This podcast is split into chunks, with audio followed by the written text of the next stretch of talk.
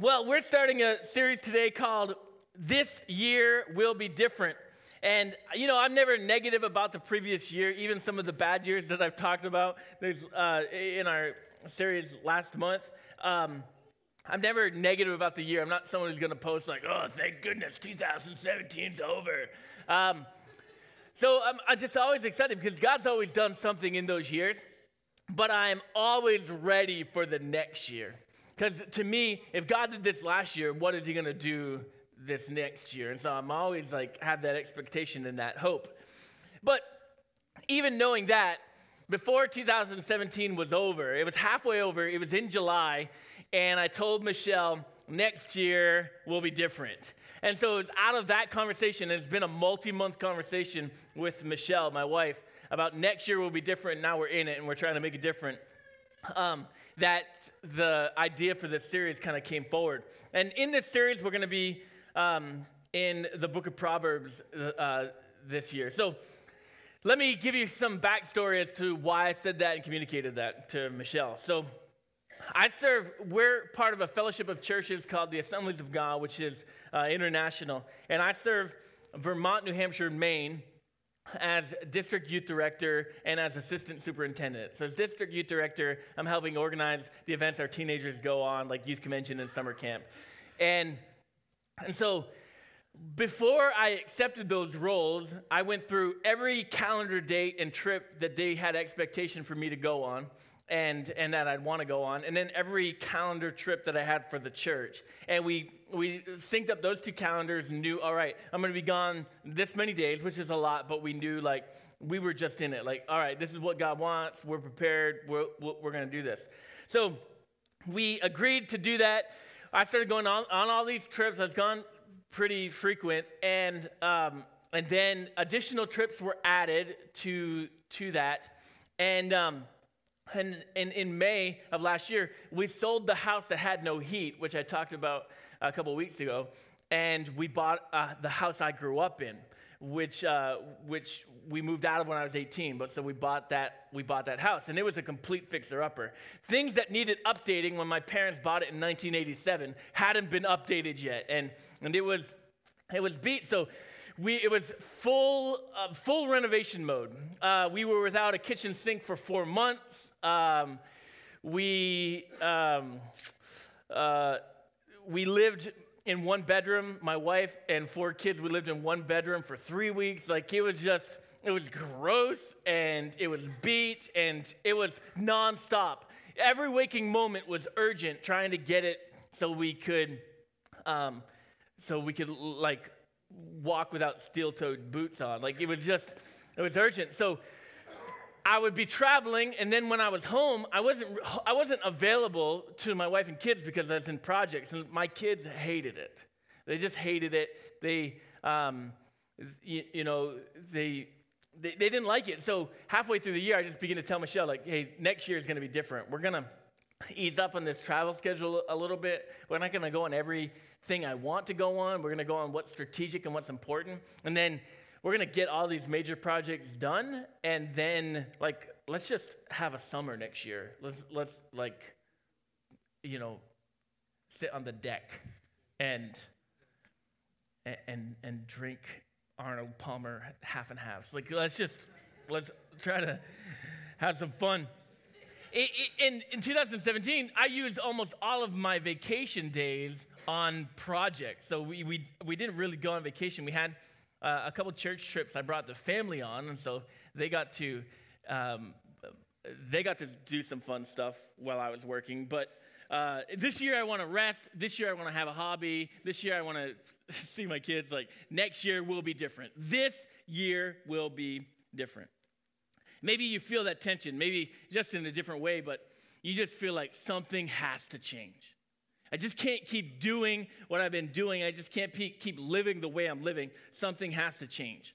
And you just you look at your life, you look at the last couple years, the last decade, and you think like, I just I've made the same relationship mistakes over and over again. I've made the same financial mistakes over and over again. It's the same sins I've always been dealing with, the same problems I've always had. And then kind of not even eh, just a different way of, looking at it, the same unmaterialized dreams. There's that dream you have that you just have never accomplished. You've never taken any steps forward. It's just that dream, whether it's going to be, I'm going to write a book one day, and it's always one day. I'm going to I'm going to take a class. I'm going to go to school. I'm going to apply for that job. But it's just, you, you look back at it like, I've been saying that for three, four, five years, and, and I'm still saying it. This year can be different. And you know what? This year should be different. God hasn't called us on this mon- monotonous, mundane life where we just repeat the same thing over and over again, like Sunday, church, and then you, you like go to work, Sunday, church, go to work, Sunday, church. Like, that's not the life He called us to. It's a, really a life of excitement and a life of adventure and, and a, a, a life that's new every morning almost. Even though you, we've got the same things that we're always doing, um, it is, uh, he, he, He's got new things for us. He wants new things to experience us. So this year can be different. This year could be different. But listen, this year will be different. Like just kind of in faith, it will be different if you will allow Jesus to do what he wants to do in your life. It will be different if you will follow him wherever he's going to call you to. If your year, though, is going to be different, you have to live different. And this is where we stall out. And people tend to respond like this. They just are instantly uh, overwhelmed. They think, oh, great, more things I have to do. I can't even keep up with the things I have to do. And, and so people just like, I'm just going to quit right now. You're like, you know what? I'm gonna go to I'm gonna go to school, and you open up your FAFSA, and you're like, whatever. Like, I'm not gonna go to school. It's not gonna happen. I can't fill out this paperwork. I'm just gonna quit right now. Listen, things are gonna get worse with that attitude. It's not gonna get better. Your life's not to become what you want if you just have that attitude that every time it gets difficult, you're going to just quit and give up. And one thing that we're going to look at in the scripture this morning is the, one of the reasons we're overwhelmed so quickly is because we just look at things like a checklist and all the things we have to do. But for your life, right, for your life, for this year to be different, it's not about the things you have to do, it's about becoming. It's about who you have to become, but that's a process where, where we're relying on God to do that work. And we're trusting Him to do that work. And we're just opening ourselves up to Him making our different, our life, our year different, to Him making us different. We're allowing Him to grow us, to change us, and to help us. And if you can position yourself there in your heart, in your life, this year will be different for you. Our theme verse for this series is Proverbs chapter 3, verses 5 and 6. It says, Trust in the Lord with all your heart and do not depend on your own understanding. Seek his will in all you do, and he will show you which path to take. This year will be different as you trust in God, as you surrender your life to him, as you're obedient to him, and He's going to lead you on the path to the path out of where you are. Jesus wants your life to be different. He wants this year to be different for you. He wants you to live in the abundant life that He created you to live, and He wants you to become the person He's created you to be. He wants you to do that. He, he's not like, oh, I created you, but you know, you know what? I had a plan for you, but I, I take that back. I, I, I made a mistake. You never should have been born. He doesn't respond that way. And here's the one thing. So if you begin to think like, oh, I've already accomplished everything, or there's nothing in my life that needs to change, we are all on that journey. None of us are 100% perfected. None of us live in the image of Jesus 100% of the time. So there are still things that he wants to do in my life and things he wants to change in me to help me to become more like him. And for every single one of us, that is true. If you got your Bibles open to Proverbs chapter 9.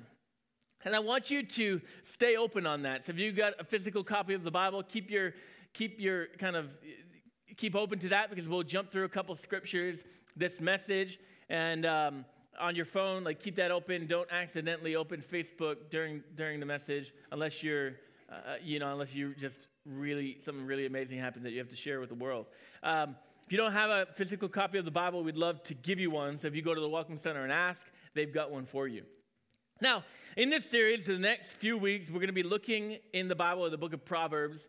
And uh, this book was, uh, was written and also assembled by Solomon in uh, around 900 BC. So when you're reading your Bible, there'll be some really fine print at the start of a chapter, and it might say, it will say in a couple different parts and Proverbs, like this part was authored by so and so, and Solomon was the one who got those different parts and, and stuck them together in the book. Now, in Proverbs, Solomon warns about four different types of people. He warns about the foolish, he warns about the sluggard, he warns about the seductress, and he warns about the scoffer.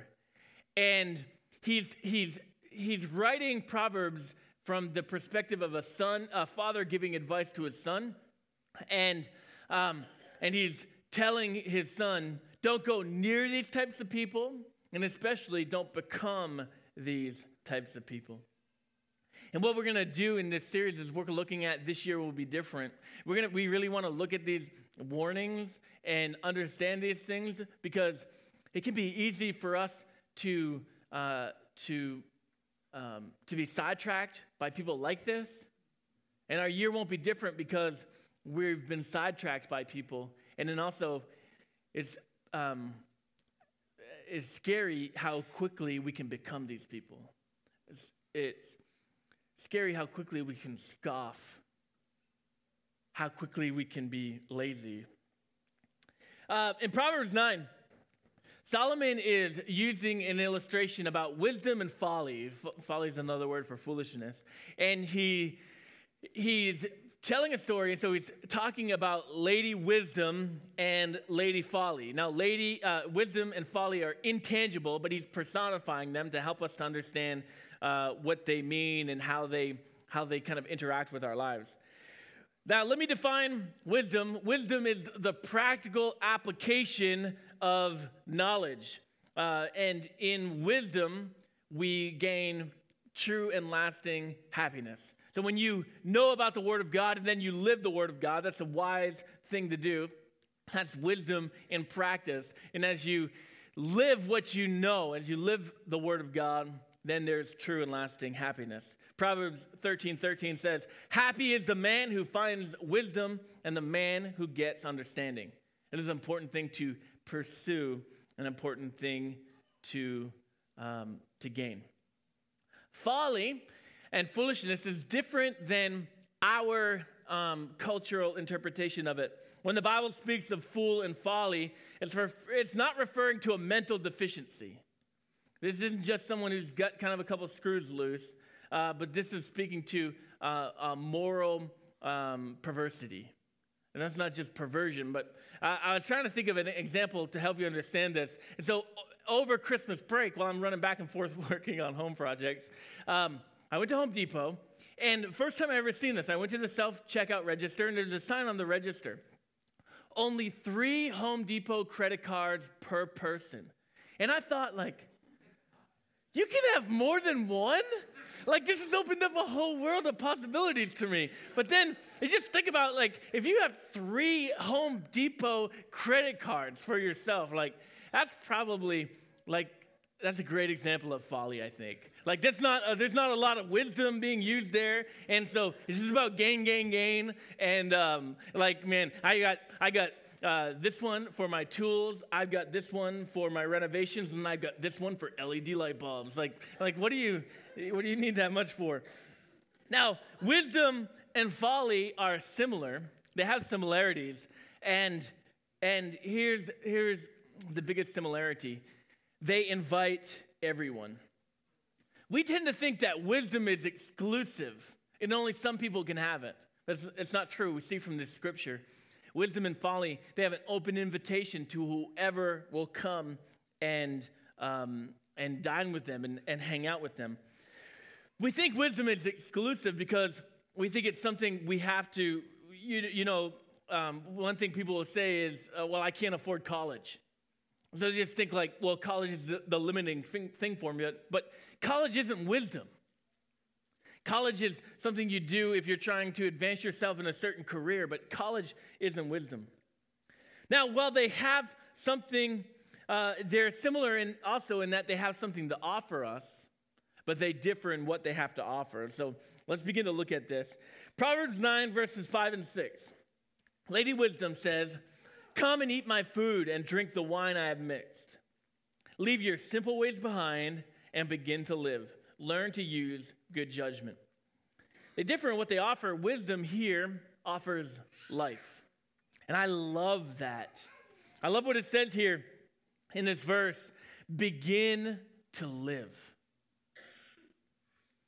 When you when you begin to live uh, when you begin to live in wisdom like all of a sudden just everything changes and uh, and that's what wisdom is inviting us to. Folly offers excitement. Look at verse 7, 17. It says, Lady Folly says, uh, is inviting them to come eat and says, Hey, stolen water is refreshing. Food eaten in secret tastes the best. Folly's offering this excitement. There's food, is offering food that, that they didn't have to pay for. No one had to pay for. It's free, it's secret, it's wrong, but it's exciting. To come be a part of this. You may be involved, like you're probably not drinking stolen water, um, but maybe some of the things that you're uh, using your incognito browser for. This might be an example of some of those things that are free, secret, and wrong, but exciting to you. That could be something that where folly has drawn you in. Folly offers things that make you feel good, but wisdom offers to make your life good. There's a big difference. Wisdom brings a true and lasting happiness, but follow brings a short term happiness that you always have to look and recreate. I have, uh, I have one memory in my, I have one memory of my grandfather, Pepe Gagné. So I'm French Canadian, so we call them Pepe. And uh, it's better than Mima. Uh, so the, um, I have one memory of him. So I was two and a half years old when he died. So I never, I thought I just had this dream of him, and I didn't realize that it was actually a memory till I was a teenager. And I finally, like, I, I, it, was, it just seemed so clear to me that I finally asked my mom about it. And I said, I just get this memory of Pepe Gagné where we were living in Dover and I was on the counter and I was eating sugar out of one of those pitchers on the counter. And it was night and there was a fluorescent tube on over the sink. And Pepe Gagné wheeled into the kitchen on a wheelchair and he said, You shouldn't eat that. That's bad for you. I said, Does that make any sense to you? And she said, Yeah. And so she began to tell me why he was he was staying at our he was staying he stayed with us for a few months that year uh, I was two years old and, and he, he passed away shortly after. But he was a diabetic. And so that's why he was telling me about sugar. But he, he was in a wheelchair because he lost his leg from his diabetes. Because even though he knew that sugar was bad for him, he didn't stop eating. He, it's not that he couldn't stop, he wouldn't stop. He liked it too much. It didn't matter to him, he lost his leg. He just continued to eat however he wanted to, and then he and he died just uh, shortly after uh, that memory of him. I mean, that's an example of folly. Not to speak bad about some of my relatives, but that's that's folly. Like you're you you know what you should do, and then you act completely opposite to that. I mean, that's what folly is. Now, wisdom and folly, they both offer something. They're they're different. They both they both are enjoyable. Wisdom is enjoyable and folly is enjoyable, but even then, as you begin to pursue them, they lead to different places. Look at number uh, uh, verse number 11. Says, "Wisdom will multiply your days and add years to your life." Folly in verse number 18 says, "Those who follow folly, little do they know that the dead are there. Her guests are in the depths of the grave. And, you know, we've had um, uh, some of you have friends who have passed away this year um, from drug overdose. It seems some of you are connected to many people, and, and I, I, you know, I'm friends with you on Facebook, and it seems like you've been mourning pretty regularly the loss of friends. And, and so I, I speak very sensitively to this. But folly is folly says, "Hey, why don't you come to a party and let's have some fun?" And then for some people, where does it lead to? It leads to just complete addiction and, and, and, and, and death. If not a physical death, just death in your soul, death in your relationships. And that's one example of many. You, you know, your incognito browser that you're participating in, you're looking at all these things and it's exciting, and then that leads you to affairs which leads you to a death of your marriage and loss of relationship with your kids and, and, and depending on what career you're in even loss of your job and we see that all over the place. I mean from from uh, uh, news anchors to politicians to and, and even even pastors. It, it's just been all over the news. Folly. And in our head we know we shouldn't. In our head, we don't even want to sometimes, but we just continue to follow it. Who we choose, wisdom or folly, will determine the outcome of our year. Every single one of us have an invitation to pursue wisdom or to pursue folly. Who will you choose? What will you choose? Wisdom or folly?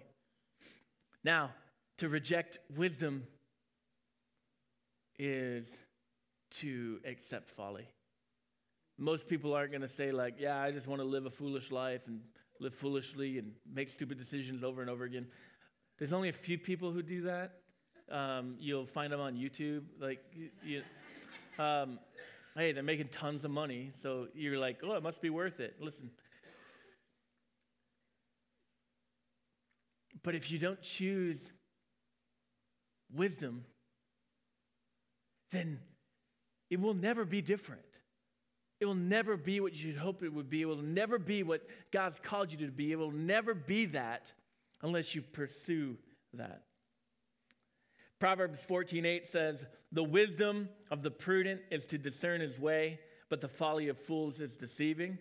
And Ephesians 5:15 says, "So be careful how you live. Don't live like fools, but like those who are wise.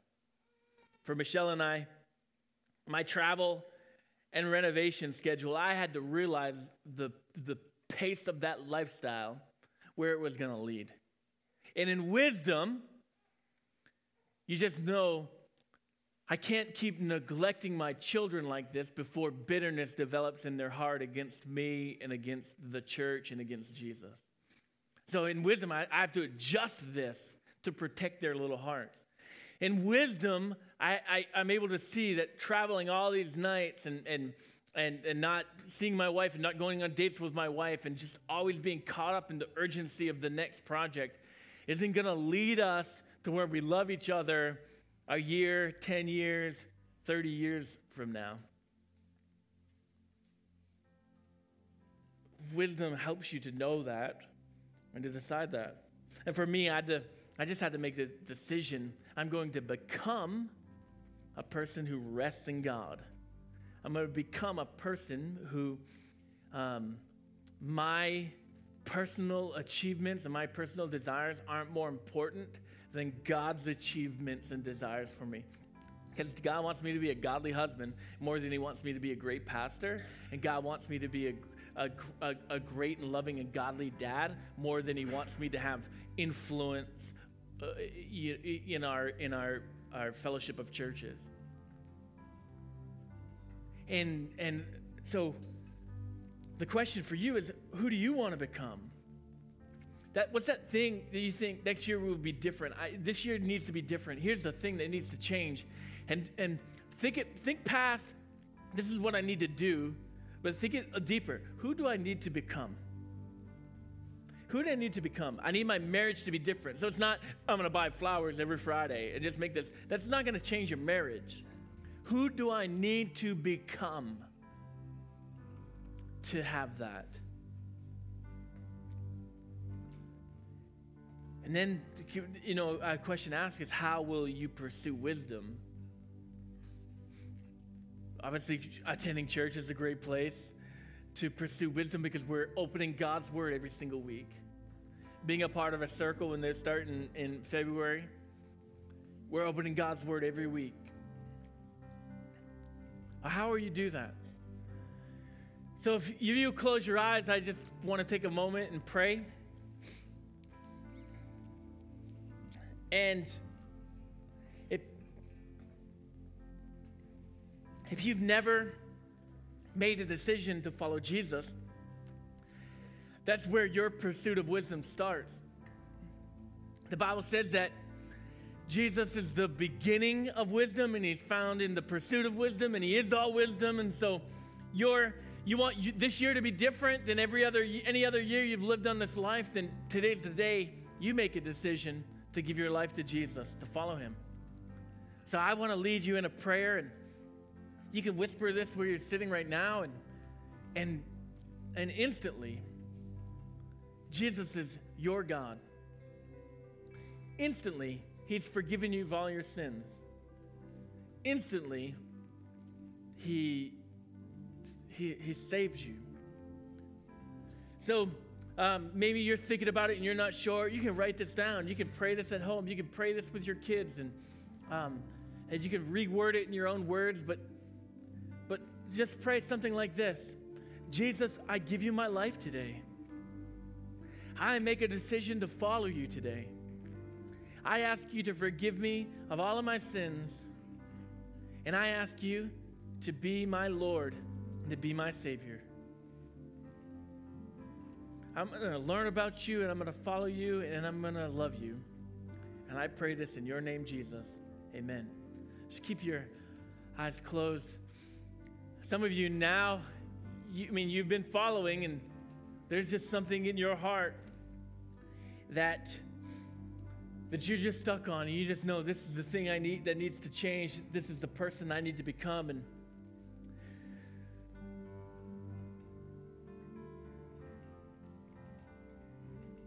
And so we're gonna, the band is gonna sing for a minute. And what I want you to do during this time, and maybe you'll start to write something in your notebook, maybe you'll write something in your phone. But I just want you right now, with your eyes closed, to begin to think about this, all right? It's next year, January 7th, 2019. And what if the thing that you're praying about right now is no longer a reality? What if your marriage has changed? What if your finances have changed? What if you've pursued God in, in the disciplines that, that you know He's calling you to? What if the thing you're praying about right now is no longer a reality? You're different.